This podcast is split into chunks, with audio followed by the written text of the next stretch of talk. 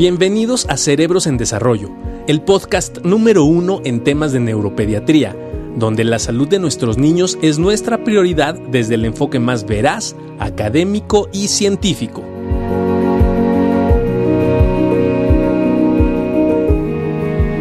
Gracias a todos por estar aquí con nosotros en una plática más del Departamento de Neurología, cerebrosendesarrollo.com.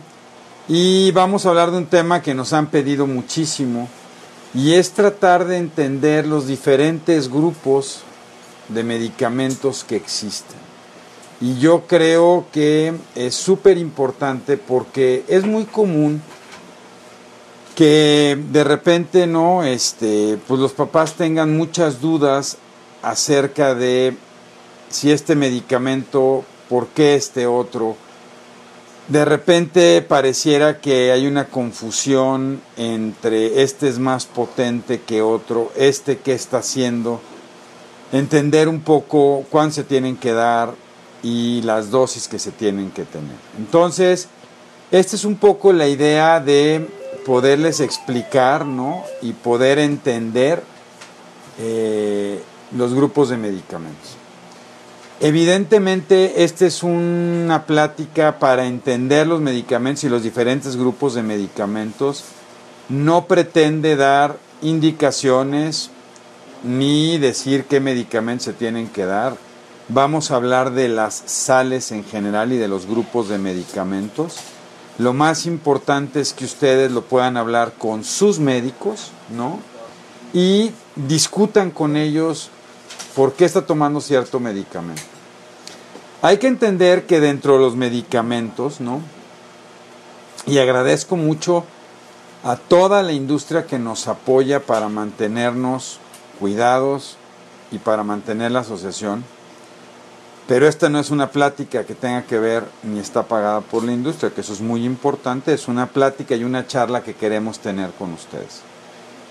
Pero es muy importante que lo conozcan. Dos, aprovecho para que se vayan sumando más personas por todas las aportaciones que nos han dado, toda la gente que nos ha apoyado a la asociación tanto con sus donaciones en especie como sus donativos económicos para seguirnos protegiendo y comprando material en la atención que estamos teniendo en el COVID-19.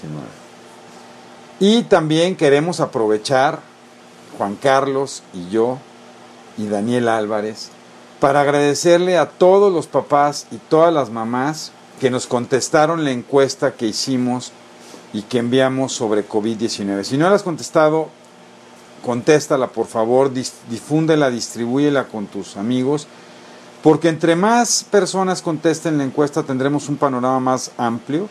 Y la otra es que, bueno, nomás que entiendan que pues este, al final del camino vamos a hablar de los grupos como nosotros los entendemos o como yo los considero, no necesariamente es que sea una clase de farmacología, no importante. Entonces, bueno, vamos a empezar. Cualquier pregunta, cualquier situación, por favor, la vamos a ir tratando de contestar. Hay que entender dentro de los medicamentos que básicamente existen, yo lo veo como dos grupos de medicamentos grandes. Los primeros que sirven para curar una enfermedad y los segundos que son para regular, modular o controlar los síntomas de las enfermedades y los trastornos. Y es muy importante porque en neurología pediátrica, la mayoría de los tratamientos que damos son sintomáticos, esto es, ayudan a mejorar los síntomas. Esto puede favorecer que con el paso del tiempo, sobre todo en problemas del desarrollo, ayude a que se alcance la consolidación del fenómeno que estamos viendo, pero no necesariamente estamos hablando de una cura específica. Eso es muy importante. Entonces, la mayoría son controlan los síntomas.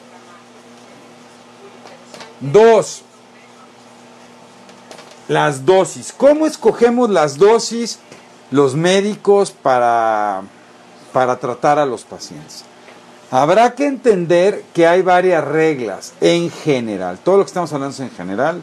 Y otra vez, discútanlo con su médico. Pero en general, las dosis en pediatría antes de los 30, entre los 30 y los 40 kilos, la mayoría de los medicamentos se dan por miligramo de peso por día.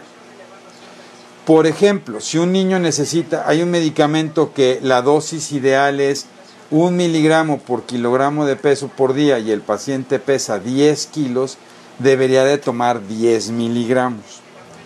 Pero una vez que pasa a la etapa de la, de, le digo, entre los 30 y los 40, que cada vez se ha recorrido más, porque ahora nuestros pequeños entre 9 y 10 años ya pesan mucho, tenemos que cambiar ya a dosis de adultos. Y esto es muy importante. Hay muy pocos medicamentos, específicamente los medicamentos que se utilizan para el tratamiento del trastorno por déficit de atención es cuando se, se necesita. Seguir tratando un miligramo por kilogramo. Pero en general no.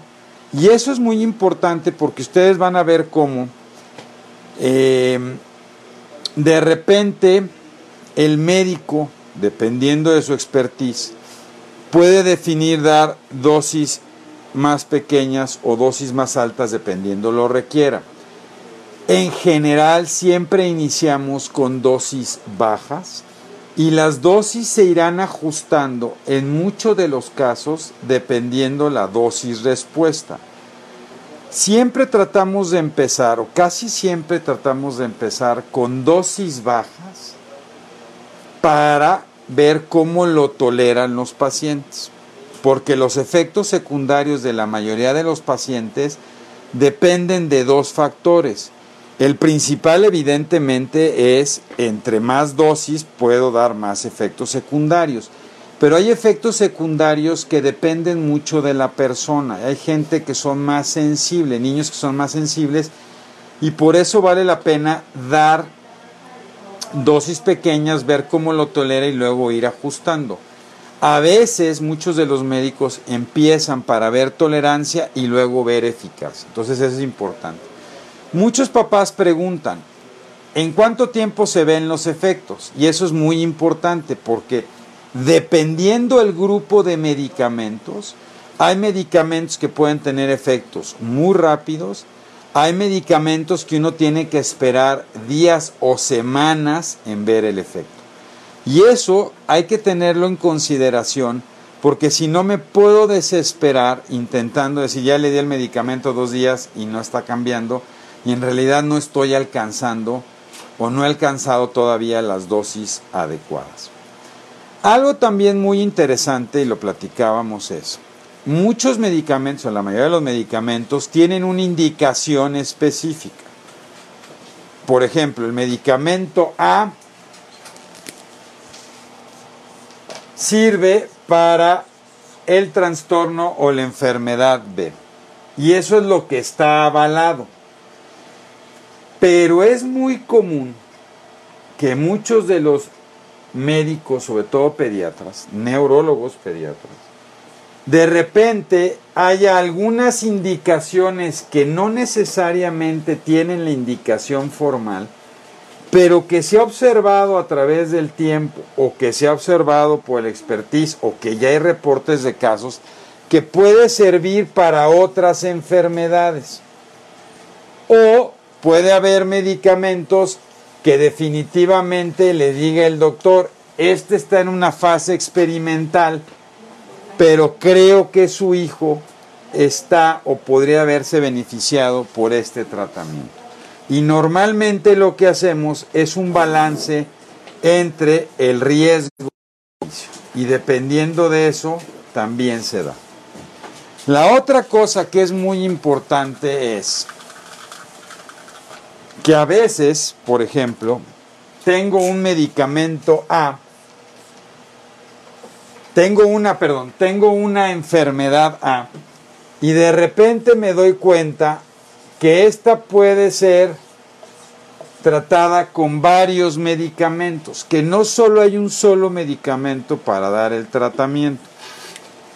Y a veces la diferencia de por qué escoger entre uno y otro no necesariamente depende por la eficacia, sino puede depender por los efectos secundarios que queramos evitar o no dar. Por ejemplo, si tengo un niño que tiene una enfermedad A, pero está muy llenito, probablemente o está en sobrepeso o está en obesidad, a lo mejor el medicamento 2 puede ser muy bueno, pero puede producir aumento de peso.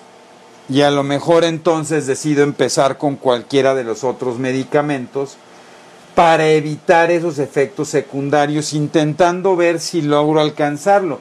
Incluso a veces, aunque no sea el medicamento más importante. Ok, más o menos eso es en rangos generales. La otra situación interesante es que los medicamentos pueden venir en solución, pueden venir en jarabe o pueden venir en tableta. Normalmente en los niños pequeños vienen en solución en jarabe, no todos vienen así, y hay algunos que nada más están en tableta y es cuando hay que pedirle a los papás que rompan la tableta y que puedan estar haciendo. Ahora, en neurología siempre decimos que los grupos de medicamentos pues no suenan bonitos. No hay ningún grupo de medicamentos que pues, tenga un nombre favorable en neurología. Entonces, en general, en neurología tenemos varios grupos de medicamentos. ¿De qué dependen estos medicamentos? Dependen de la estructura química que tienen y de que los efectos o dónde funcionan, más o menos. El primer grupo, que yo creo que es el que de los que más se utilizan en neurología pediátrica, son los medicamentos antiepilépticos. Conocidos así los medicamentos antiepilépticos porque ayudan a disminuir, ayudan a disminuir de manera muy importante la hiperexcitabilidad, la irritabilidad, los disparos de la neurona y sirven para controlar las crisis epilépticas. Son probablemente de los medicamentos que se describieron muy o hace muchos años y que como salieron muy tempranamente, empezando por el fenobarbital en 1912, luego la carbamazepina y la difenilidantoína hacia los años 30, pues entonces no solo ayudaron o no solo empezaron a tratarse para pacientes con epilepsia, si nos empezó a tratar para muchas enfermedades neurológicas. Y esto permitió entonces que hoy sepamos que también se pueden utilizar para muchas otras enfermedades. Y es muy común que a veces los papás, si no lo hablan bien con sus médicos, de repente puedan decir, ah, pues a mí me recetaron, por ejemplo, un medicamento que se llama carbamazepina. Oye, y resulta que la carbamazepina pues es un medicamento antiepiléptico y mi hijo nadie me dijo que tenía epilepsia. Ah, porque les digo, los medicamentos antiepilépticos se ha visto que tienen otros efectos u otras funciones. Probablemente, y no la carbamazepina, sino ahorita vamos a decir todos los, todos los grupos de medicamentos que hay. Los antiepilépticos también se utilizan mucho en pediatría, sobre todo como medicamentos neuromoduladores. ¿Esto qué quiere decir? Que muchos de nosotros utilizamos estos medicamentos para tratar de ayudar o estimular a los niños pequeños para que logren avanzar y consolidar sus procesos del desarrollo.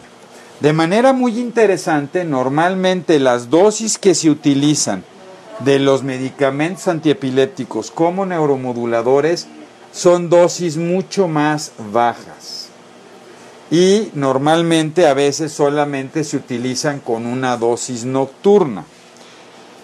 Algo interesante es que no solo funcionan como neuromoduladores, sino también, por ejemplo, hemos visto que muchos de los medicamentos antiepilépticos pueden tener efectos antimigrañosos. Y algunos se utilizan para controlar la migraña. Otra vez, no quiere decir que tenga epilepsia, pero tienen un efecto similar para controlar la migraña.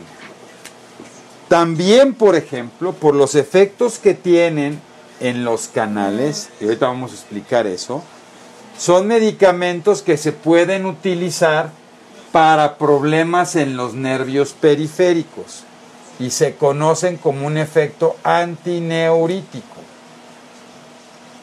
¿Ok? Entonces, por ejemplo, es muy interesante porque para pacientes con diabetes, pacientes con problemas oncológicos, a lo mejor le doy un tratamiento que es un antiepiléptico, pero no es porque tenga epilepsia, sino porque tiene un problema antineurítico.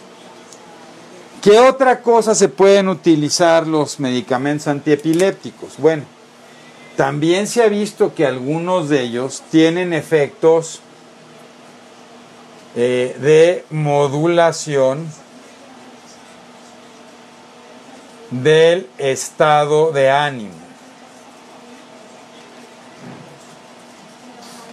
Y algunos de ellos, por ejemplo, se pueden utilizar como estabilizadores del estado de ánimo para pacientes que tienen trastornos obsesivo-compulsivos, manías o incluso a veces en trastornos, interesante, en trastornos del estado de ánimo.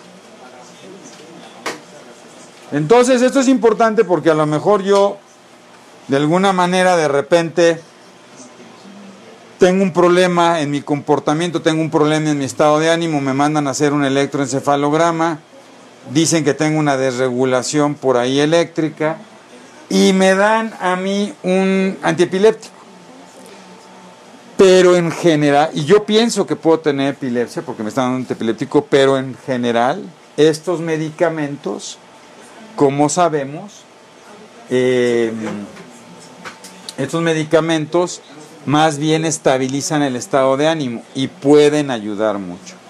De la misma manera como modulan el estado de ánimo y modulan los problemas a veces o pueden favorecer apoyo en el manejo de la depresión, también es interesante porque estos medicamentos pueden ayudar en los pequeños a controlar la irritabilidad.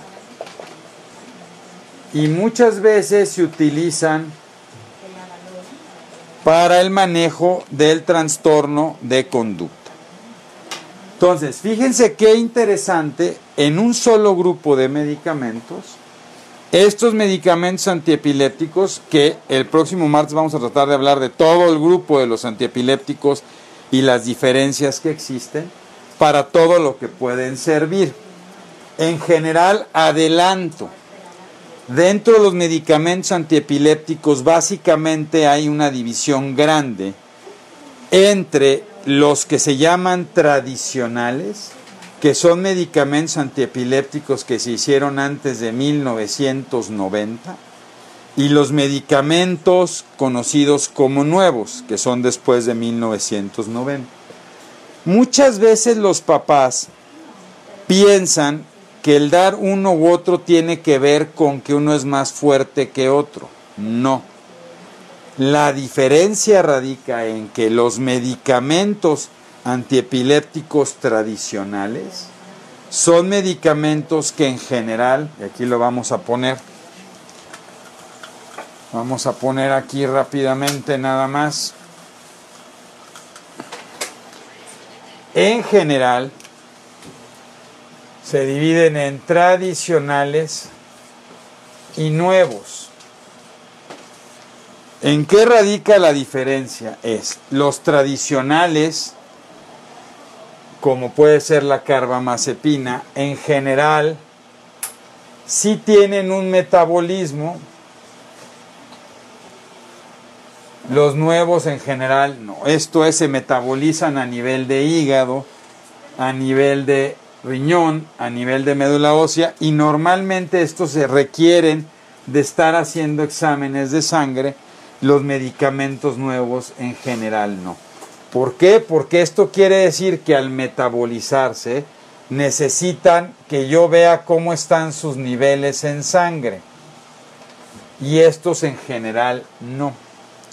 La otra es que los medicamentos tradicionales normalmente tienen muchas más interacciones con otros medicamentos, no solo neurológicos, sino de otro tipo, por ejemplo antibióticos.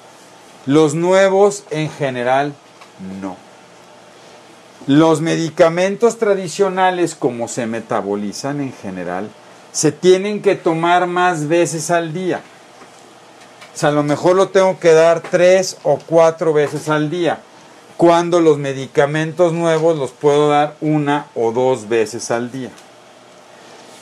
Y estos medicamentos son mucho más dependientes de la dosis que estos.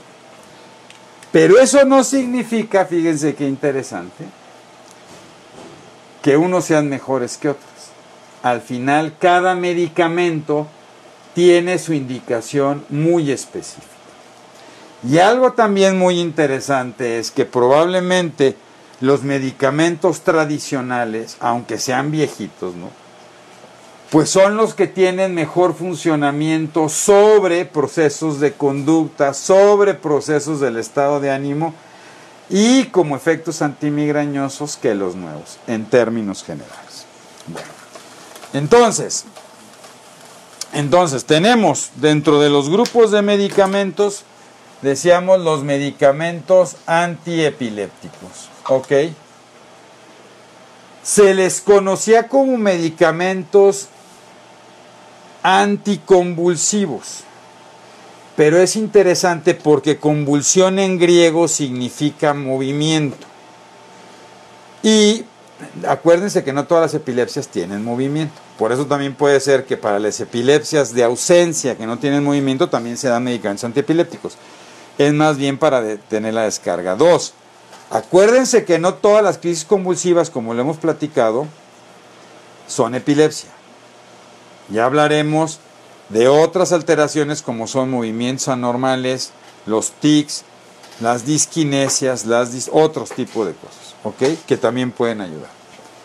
Entonces, otro grupo de medicamentos que a los papás normalmente cuando les decimos que le vamos a dar eso, este, en general se ponen así muy tensos, son el grupo llamado neurolépticos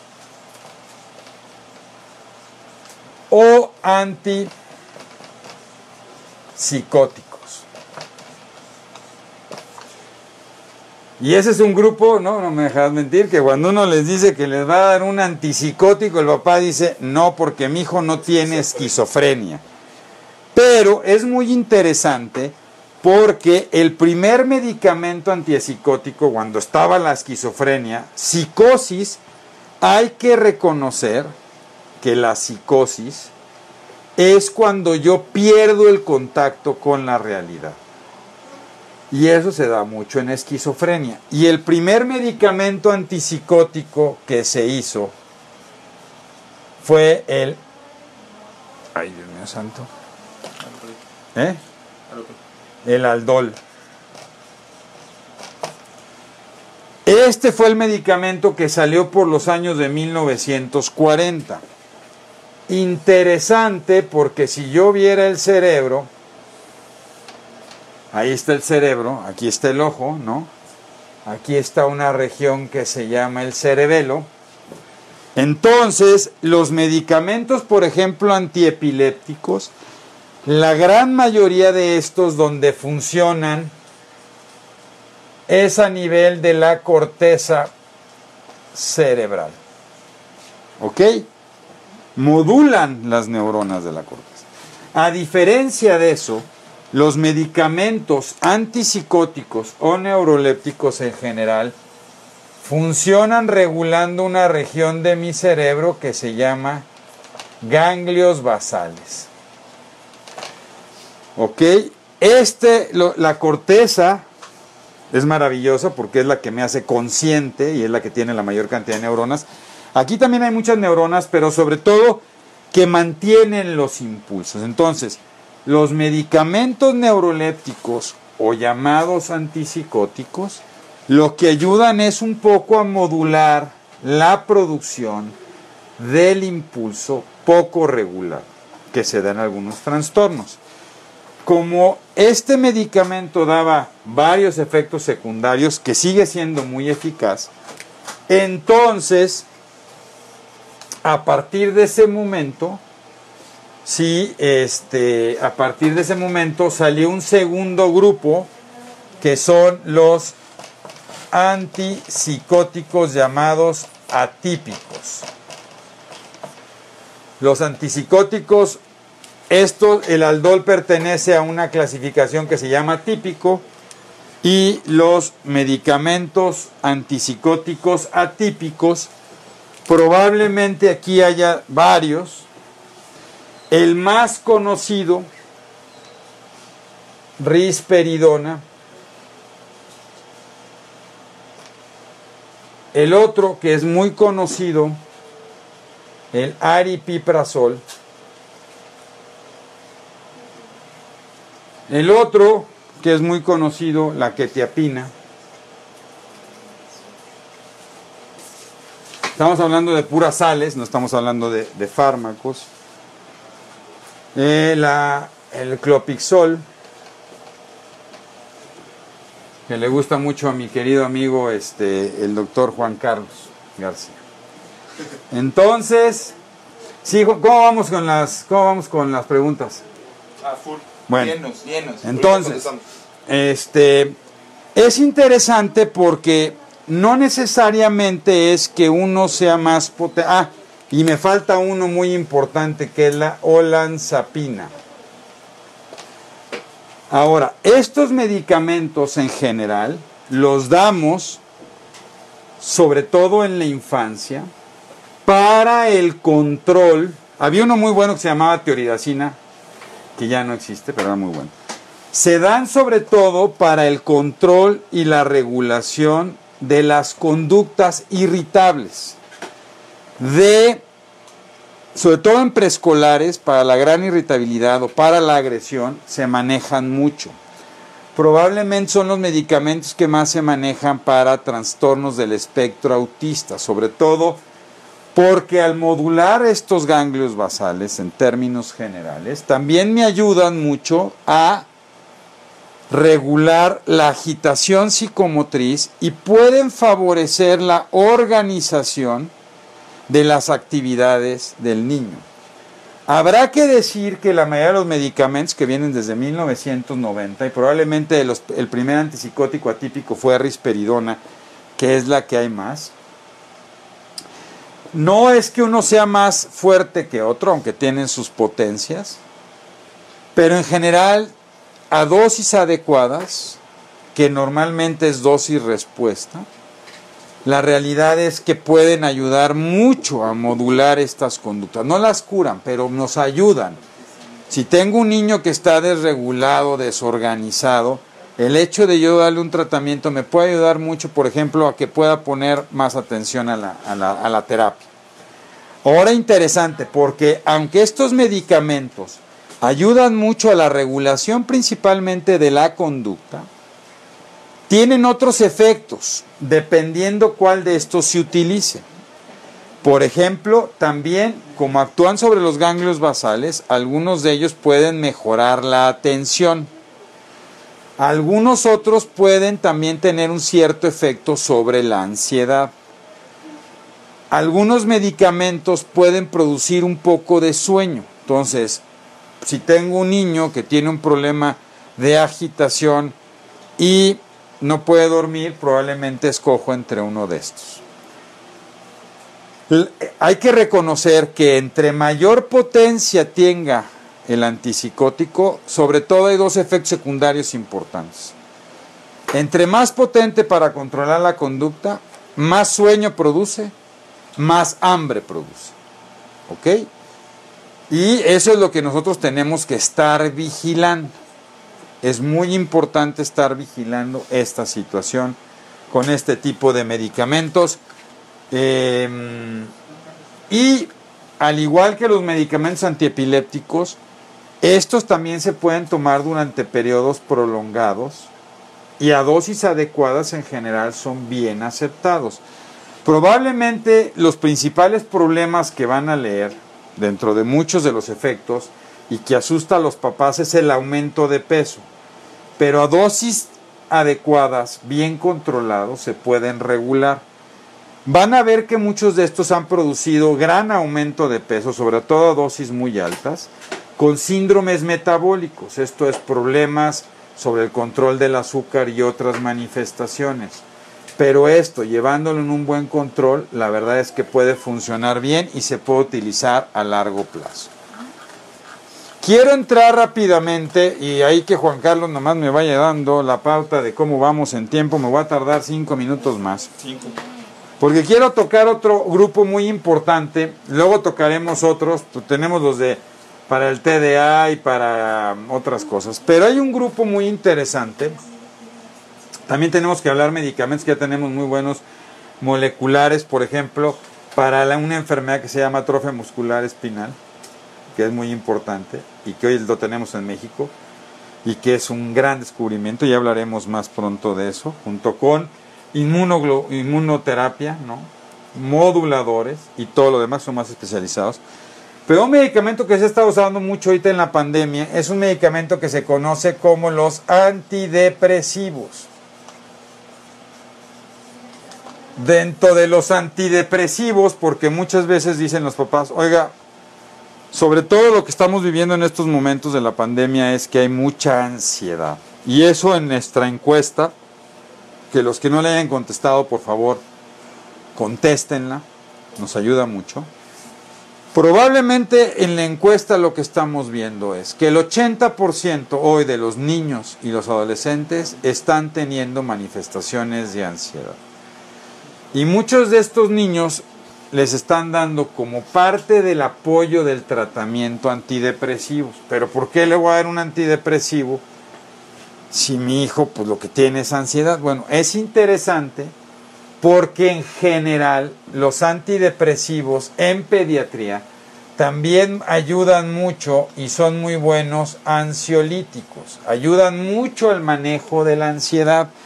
Y de manera interesante estos sobre todo funcionan en una región que se llama la región temporal, donde sobre todo existe un neurotransmisor que se llama serotonina. Y la serotonina ayuda como el estabilizador de la depresión como para el manejo de la ansiedad.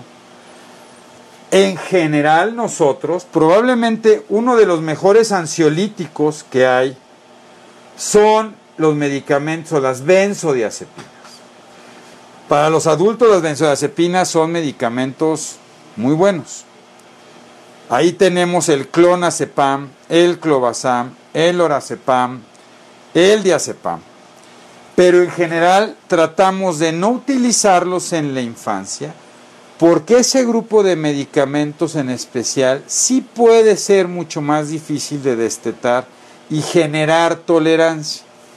En general el resto de los antidepresivos no lo hace tienen un muy buen perfil en la infancia, se pueden utilizar de manera adecuada bajo un esquema controlado por el médico y el perfil de seguridad suele ser bastante bueno.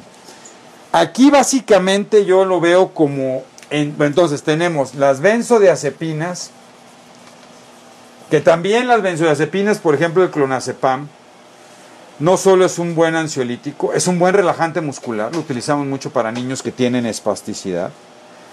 También es un buen hipnótico, se ayuda mucho a dormir. También es un antiepiléptico, ayuda al control de crisis. También ayuda a las mioclonias, ayuda a muchas cosas. Pero entonces en general esta no usamos. Y dentro de los antidepresivos van a tener una clasificación que se llaman los tricíclicos, que son también medicamentos de por ahí de los 1940. Y probablemente el medicamento más conocido aquí sea la imipramina. Interesante porque la imipramina probablemente ha caído en desuso como un tratamiento adecuado para la depresión, pero lo usamos mucho en pediatría, fíjense qué interesante, porque hemos visto que es un excelente medicamento para los niños que se hacen pipí en la noche, que se llama enuresis. Y se los damos y pueden tener un muy buen control. La otra es que se utiliza mucho, por ejemplo, para los dolores de cabeza crónicos y en algún momento se utilizó para mejorar la atención en los niños. Y por otro lado tenemos lo que se conocen como los inhibidores selectivos de la recaptura de serotonina y en general el medicamento más conocido aquí es la floxetina que fue el primer medicamento que salió en los 80 y que revolucionó todo esto. Y a partir de y es un medicamento que se usa mucho en pediatría. El primero que se avaló por FDA para su uso en niños mayores de 6 años y que puede ayudar muchísimo. Por ejemplo, fíjense qué interesante, la floxetina no produce mucho sueño. Pero si tengo un niño que está muy ansioso y no puede dormir por la ansiedad, cuando yo le doy el medicamento para el control de la ansiedad, en general se duerme mejor, se duerme más rápido. No porque le dé sueño, sino porque ya no tiene ansiedad. Y después han salido varios primos hermanos, los más conocidos, sertralina, escitalopram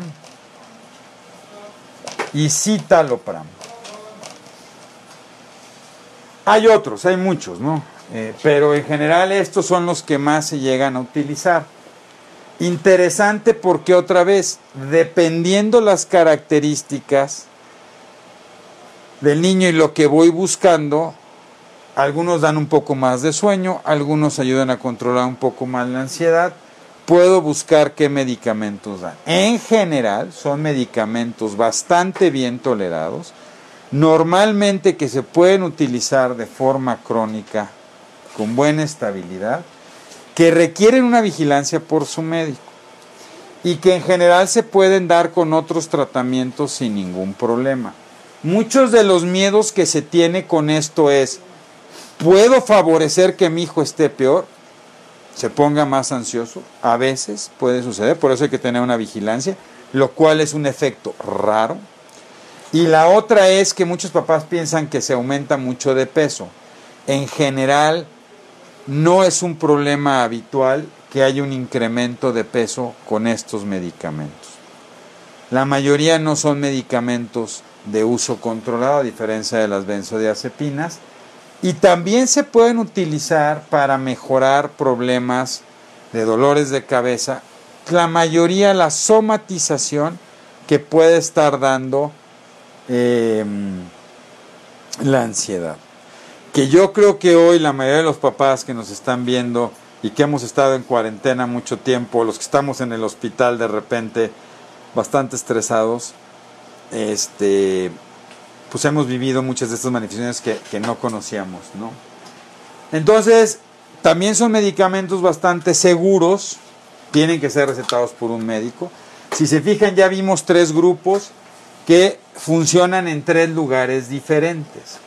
Por eso a veces también es interesante y van a ver cómo de repente em, yo puedo combinar o intentar buscar una combinación. ¿Por qué le dio el doctor carbamazepina y escitalopram? Porque a lo mejor estoy buscando potenciar o regular dos diferentes circuitos y a veces esto también se puede hacer de forma válida. Bueno, hasta aquí Esperamos todos sus comentarios. Yo no sé, quisiéramos saber mucho de ustedes acerca de qué les ha parecido para seguir platicando el próximo martes sobre esto. Yo no sé si vamos a contestar algunas preguntas, todas las demás por favor háganlo. Vuelvo a repetir algo muy importante. Es muy común que los papás no le pregunten a su médico, ¿qué es esto? ¿Por qué se lo está dando? Luego llegan, se meten a Google o a otros lados, este, a Wikipedia, y les sale una cantidad de cosas de efectos secundarios, porque no leen, ¿para qué? Si no leen todos los efectos secundarios y se asustan. súper importante la comunicación con su médico. Eh, su médico, si se lo recetó, es porque está buscando algo muy especial y está seguro de lo que está buscando. Yo siempre les digo a los papás que hay una ventaja cuando damos un medicamento conocido y es que no solo sé el efecto que está buscando positivo, sino también sé los efectos más comunes secundarios que puedo ver. Y esto me ayuda mucho para cuando el papá me va diciendo cómo lo va tolerando, yo puedo ir viendo si va mejorando o no. Juan Carlos, no sé si hay alguna pregunta, alguna situación. El doctor Juan Carlos García, que está en ocho, ocho webinars a la vez. Ocho, este, ocho, muchas preguntas.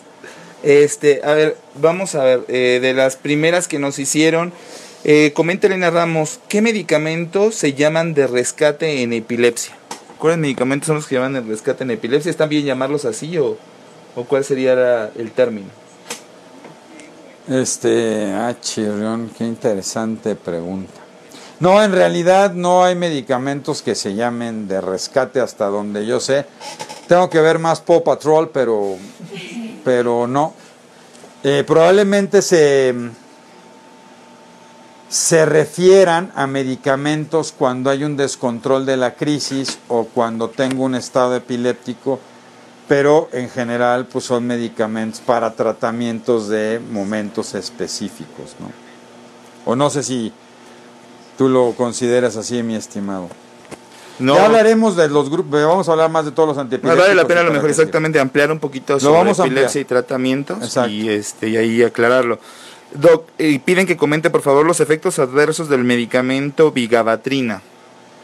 En general, la vigabatrina Em, es un medicamento antiepiléptico que se utiliza específicamente para un tipo de epilepsia que se conoce como espasmos infantiles o síndrome de West. Y los efectos secundarios más frecuentes de manera inicial, probablemente los dos o tres que vemos más frecuentes son sueño, hay niños que les puede dar mucho sueño, y irritabilidad. Entonces es interesante porque tengo que controlar los espasmos infantiles, pero me puede dar mucho sueño y irritabilidad. Esos son los más frecuentes. Se hablaba hace muchos años, incluso en los Estados Unidos, por eso nosotros tenemos en México y Latinoamérica una gran experiencia sobre el uso de vigabatrina, porque se decía que podía afectar sobre todo a los campos visuales y generar una disminución de la visión por daño o defecto de la retina. Sin embargo, a través de los estudios se ha visto que aunque sí puede disminuir el campo visual, una vez que se retira la vigabatrina, este es un efecto que se revierte prácticamente por completo. Y es por eso que hoy el, uso en Estados Unidos, Canadá y Europa también se ha generalizado. Entonces, eso es algo importante. A ver, Doc, aquí otra pregunta. Dice, ¿el Vyvanse genera algún efecto secundario, aumento de peso, algún otro? Gracias, María Río por la pregunta. María, ¿cómo estás? El Vyvanse o Vivance, que es un medicamento para el trastorno por déficit de atención, que no lo tocamos todavía ahorita, es un medicamento eh, considerado dentro de los estimulantes para el tratamiento del, del TDAH y para otras cosas.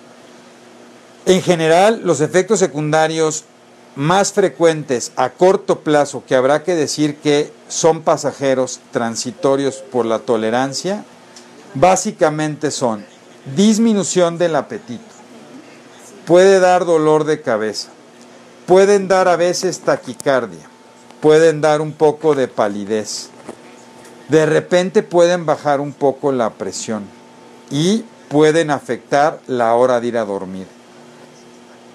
Alargan el tiempo de vigilia, esto es, de que me quiero dormir a que puedo conciliar el sueño. Eso normalmente no es tanto dosis respuesta, sino es tolerancia. Por eso en general vale la pena empezar con dosis bajas para irlo ajustando. Este, es importante, eh, porque hay muchos comentarios. Sé que es importante nada más comentar que ahorita estaba viendo, estaba leyendo los comentarios, no todos los pacientes responden igual a todo tipo de medicamentos. Exacto.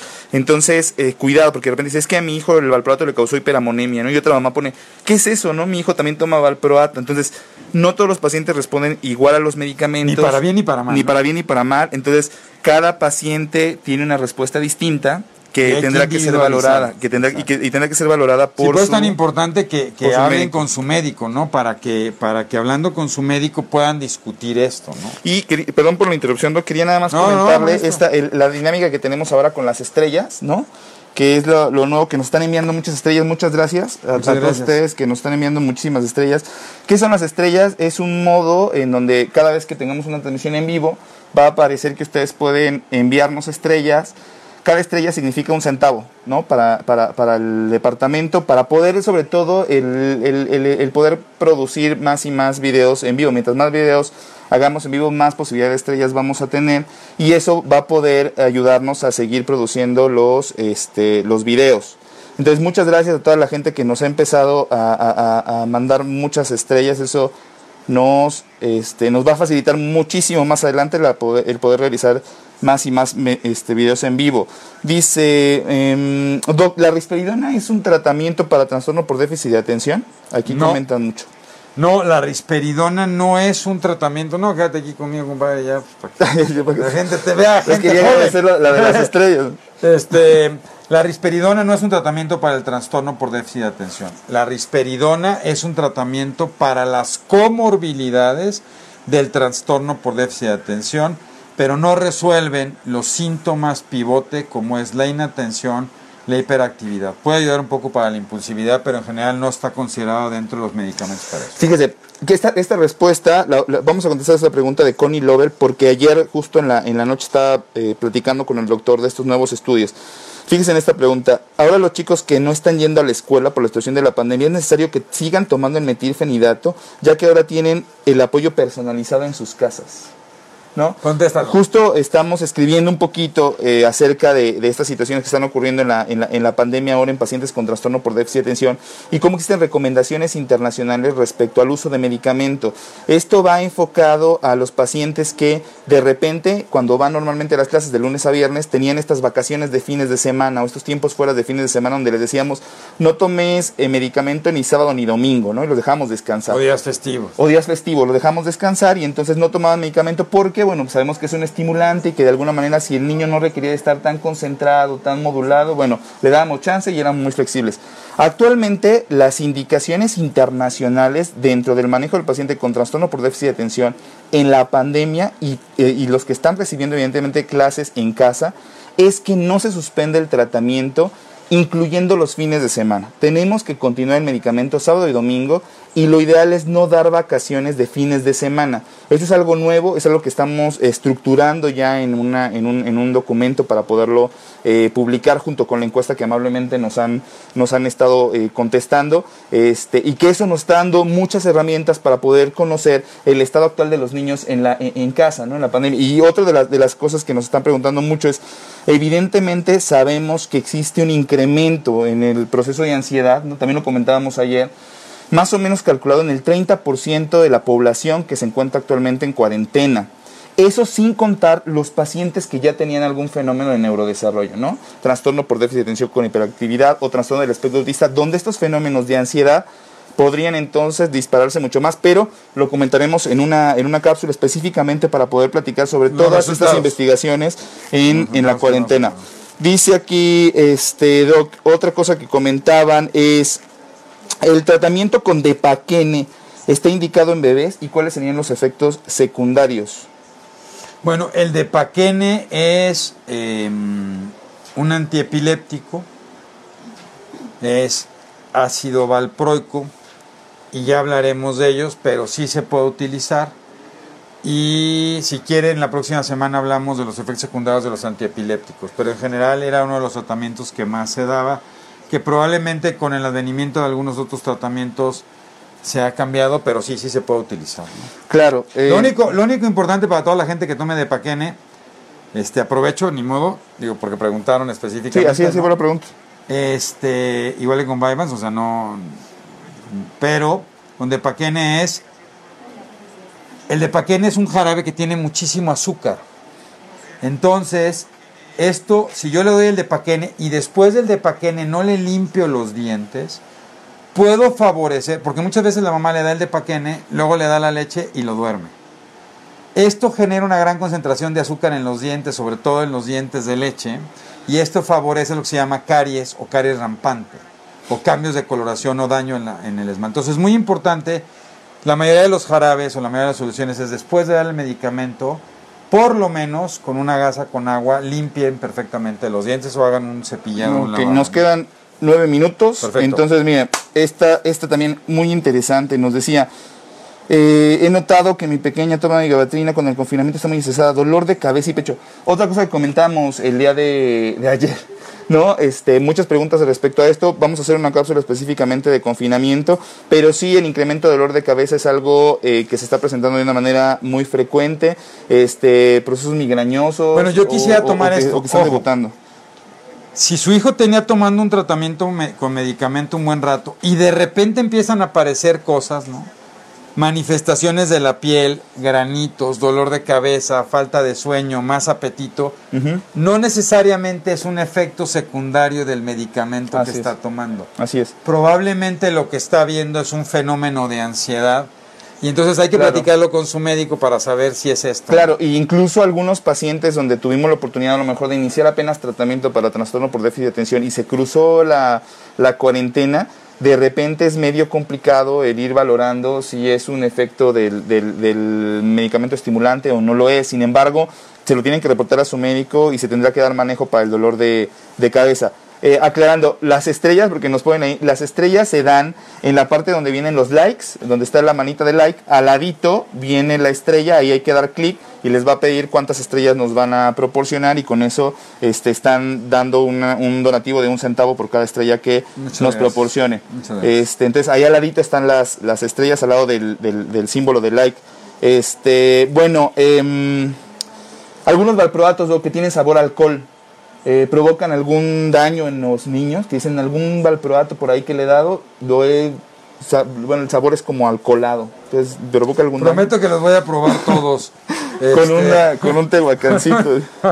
hielo. La verdad es que no. E- Ese puede ser el, el. Sí tienen de repente un sabor un poco desagradable, pero no.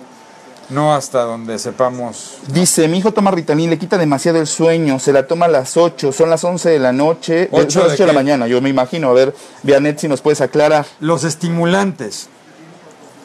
Metilfenidato. Lisdexanfetamina. Esto es Ritalin, Tradea, Concerta, Vivance. Pueden, un efecto secundario, el más frecuente que tienen es falta de sueño. Entonces, si usted le da el Ritalin a las 8 de la noche, No va a dormir. no va a dormir. Me acuerdo muy bien de una mamá que un día me dijo, doctor, me pasaron dos cosas, me tomé un concerto y me pasaron dos cosas increíbles. La primera es que fue la noche más maravillosa de mi vida porque hice todo lo que nunca había hecho, pero no dormí. Entonces es un efecto secundario muy 8 de la mañana, 8 de la mañana. Ocho, ok. Sí, se lo da en la mañana, muy bien. Ok, Y- no, pero duerme hasta las 11. No es raro, porque hasta las 11. metilfenidato, sobre todo Ritalin de acción corta, el efecto dura 4 o 5 horas. Entonces habría que ver otra situación porque en general, si se lo da a las 8 de la mañana no tendría por qué estar afectando. Dice A las 11 de la acá noche. Alinka, eh, buen día, ¿cuántos cambios de medicación se puede realizar en, una, en un paciente con epilepsia mioclónica juvenil? Bueno, la verdad es que más allá de los cambios depende del control que tenga sobre la epilepsia y tendremos que hacer cuantos cambios sean necesarios para llegar al control adecuado. Tienes que consultarlo con tu médico, hay medicamentos que tienen un buen, una- un- o son efectivos, son de motor de efectividad justo para ese tipo de... Bueno, y básicamente hay tres medicamentos. Básicamente hay tres medicamentos para la epilepsia mioclónica juvenil o JANS. El que se utilizaba muchísimo más era ácido valproico. ¿Sí? Y probablemente ha venido un cambio importante y el otro medicamento de primera línea es levetiracetam. Hoy para pacientes muy refractarios se puede intentar el uso de brivaracetam, ¿no? Que es un primo hermano de levetiracetam que ha resultado ser muy efectivo. Yo lo que les diría es, si yo ya probé un medicamento y ya probé otro y no respondo al control de las crisis, solamente hay de dos o no es epilepsia juvenil de Jans, que eso ya me ha pasado, o acuérdense, la epilepsia juvenil de Jans da en jóvenes. Y a pesar de tomarse el medicamento, siempre digo que el Jans es muy sensible, como todas nuestras amadas mujeres. Entonces, es fotosensible, Muy fotosensible. muy, fotosensible. Entonces, hoy, hoy en la pandemia lo que está pasando, están tanto tiempo en el celular Descontrol. Dos, el desvelo. El desvelo para el Yance es terrible. Y tres, los ayunos prolongados. Entonces, Totalmente aunque me esté tomando el tratamiento, si no me cuido y no sigo las indicaciones, voy a estar teniendo crisis. A ver, Doc, una pregunta justo para usted y aquí dice, Ay, hay dos que me, me gustaron. Una Soy es chiva. el tratamiento, desafortunadamente ahí también lo pusieron. este, a ver, dice, el tratamiento para trastorno por déficit de atención es de por vida. O sea, hay muchos pacientes que tienen mucho tiempo tomando eh, medicamentos y, y hacen esta pregunta, ¿no? Bueno, ahí les recomendaría que vieran nuestra cápsula de trastorno por déficit de atención en YouTube, www.cerebrosendesarrollo.com. La pregunta es, no necesariamente, no es de por vida, y cada paciente, dependiendo, porque no solo depende del de el trastorno por déficit de atención, sino de sus comorbilidades, Claro. y de las herramientas y estrategias que tiene asociadas. O sea, hay una serie de factores que van a determinar cuánto tiempo requiere tratamiento farmacológico. La idea es que sea algunos meses, algunos años, pero que logremos consolidar las herramientas necesarias para que el individuo pueda ser funcional a lo largo de su vida, como siempre pasa y como en todo lo demás. ¿Qué opina usted de la gabapentina como medicamento para eh, poder dormir? Bueno, mucha gente utiliza la gabapentina como medicamento buscando su efecto secundario. La gabapentina salió como un antiepiléptico. El efecto antiepiléptico desafortunadamente no fue el mejor, se utilizaba para epilepsias focales. Hoy se utiliza mucho como un antineurítico, es un excelente antineurítico para dolores. En niños lo manejamos En niños lo manejaban mucho. Y mucha gente lo utiliza como su efecto para dormir. Probablemente el primo hermano que es pregabalina produce mucho más sueño que la gabapentina. Pero ojo, porque este medicamento, si el niño no está durmiendo por un fenómeno ansioso depresivo, la gabapentina puede favorecer la depresión. Entonces, si el niño tiene un problema de sueño porque está ansioso y depresivo y le doy gabapentina, lo que podría favorecer es que se ponga más deprimido y empeorar el caos. Hay que hablarlo con su médico, pero mucha Me gente parece lo utiliza. excelente. Estamos a tres minutos, Doc. Este, Vamos muchas gracias por sus contestar todos sus comentarios. comentarios, sus preguntas. Este, Díganos si quieren, de qué quieren hablar la próxima semana. Gracias a ver. Verónica, muy amable, Vero, 200 estrellas, fantástico. Muchas gracias. Gracias, Vianet, 50. Muchas gracias por todas las estrellas que nos han. Sam Pineda, un saludo, muchas gracias por las estrellas. Este, Bere Mendoza, Gris Rodas nos da eh, 50 estrellas. Muchas gracias. Gris, a Messi. un abrazo. Lorena Loperena también. Muchas gracias a todos por los comentarios. Este, Angélica, Angélica Borseguí, eh, Connie. Lobel, Vamos a que tratar de contestar todos. Prometo hacerlo entre hoy y mañana. Este, Que nos digan, vamos a seguir hablando de otros temas, eh, de otros medicamentos. muchísimos comentarios. Y si nos tenemos que tardar tres o cuatro de estas cápsulas hablando, porque Creo que está bastante bien. Es muy importante. Ahora, es importante que todos los comentarios que vertimos es de manera general. Evidentemente, lo que comentamos es cada paciente eh, responde de manera diferente a, a determinado tratamiento, tanto como decía el doctor, para la parte positiva como también para la parte eh, que podría ser negativa en cuanto a efectos adversos. Entonces, siempre es importante que recuerden que solamente expresamos las opiniones de manera general, pero no conocemos cada caso en particular como para... Como Ni hacemos recomendaciones. Ni hacemos recomendaciones puntuales puesto que no conocemos cada caso y en la neurología como en el resto de la medicina, cada caso es un universo totalmente distinto, se Pero individualiza con su- y se- con su- con su con su médico. médico es importante que lo toquen, ¿no? Y más si escucharon algo que les llamó la atención, Exacto. es el objetivo, Llaman. que Exacto. puedan que puedan hablar con y su que nos médico. puedan escribir, trataremos de contestar. Este, hablar lo que hacen los medicamentos en pacientes con déficit de atención. Vean la cápsula de, de trastorno por déficit de atención Eh, en porque ahí YouTube. explicamos perfectamente Este, mm, bueno, muchísimas preguntas sobre eh, pacientes que toman medicamentos, ¿no? Que de repente dice, tomo tres o cuatro o hasta cinco antiepilépticos y de repente dice, bueno, le podrá hacer daño tomar tanto. Si quieren, la próxima semana ¿no? hablamos un poco, hablamos un poco de las interacciones, pero hablamos del hecho de tomar más medicamentos, porque eso preocupa mucho a los papás. Ok, Y bueno, pues también, muchas de, gracias. de- gracias, también de cómo se hacen los cambios, ¿no? Porque probablemente Juan Carlos y yo, no, que estamos en el mismo departamento, que hacemos el mismo trabajo, a lo mejor él tiene una forma diferente. Si tiene un paciente con epilepsia, tiene un paciente con trastorno por déficit de atención, este, él ya no, me- ya no, ya no me hace caso, entonces hace lo que él No, qué bueno, Así pero es, muy interesante porque a lo mejor los dos tenemos una forma diferente de hacerlo y no quiere decir que una sea mejor que otra, simple y sencillamente Claro. son estilos. Y eso vale la pena que ustedes sepan, porque a lo mejor alguien dice, yo le voy a agregar otro medicamento. Habrá, habrá médicos que dicen, yo quito un primero un medicamento y luego le agrego otro. Medicamento, hay médicos que empiezan con tres, otro que empieza con uno. ¿Por, ¿por qué no? Vamos a invitar a la, a, la, a la gente, ¿no? Que nos dejen los comentarios la, o sea, qué están tomando de medicamento y qué le interesa que platiquemos respecto, por ejemplo, toma antiepilépticos o toma medicamentos para déficit de atención, o toma medicamentos para la situación de ansiedad o depresión, o y a, partir de eso vamos estructurando. No, o de repente medicamentos, eh, por ejemplo, que dice, oiga, yo leí que cápsulas. le estoy dando a mi hijo clonidina, uh -huh. nombre comercial catapresan, y resulta que es un antihipertensivo. Sí, claro. Y pues sí, mi sí, hijo sí. no tiene problemas de presión. ¿Por qué lo está tomando? También eso lo podemos hablar, porque hay muchos medicamentos que no necesariamente pertenecen al área neurológica. Seguimos, quédense en casa, cuídense mucho, por favor. Y no tiene nada de malo, y algo que, que yo quisiera nomás cerrar con esto, no tiene nada de malo tener miedo, no tiene nada de malo tener ansiedad. Lo importante es buscar apoyo. Hay un montón y pueden buscar en la Asociación de Médicos, este, en euro, hay líneas, líneas telefónicas. telefónicas. para que ustedes puedan platicar con alguien y puedan desfogarse un poco. Si no tengo dónde salir de repente, me empieza a brincar, ¿no? ¿Qué va a suceder? ¿Cuánto tiempo va a durar esto? ¿Cómo se está dando? Es muy importante que busquen apoyo.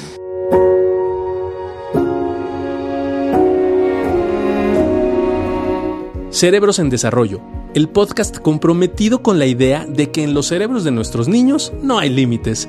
Síguenos en nuestras redes sociales. En Facebook nos puedes encontrar como Neurología HIM, en Instagram como arroba Neuropedia HIM, nuestra página web es cerebrosendesarrollo.com y si tienes cualquier duda o comentario, por favor escríbenos al correo electrónico cerebrosendesarrollo.gmail.com. Si este episodio crees que le puede ayudar o servir a alguien, por favor compárteselo. Le podrías estar ayudando mucho más de lo que te imaginas. Nos seguimos escuchando.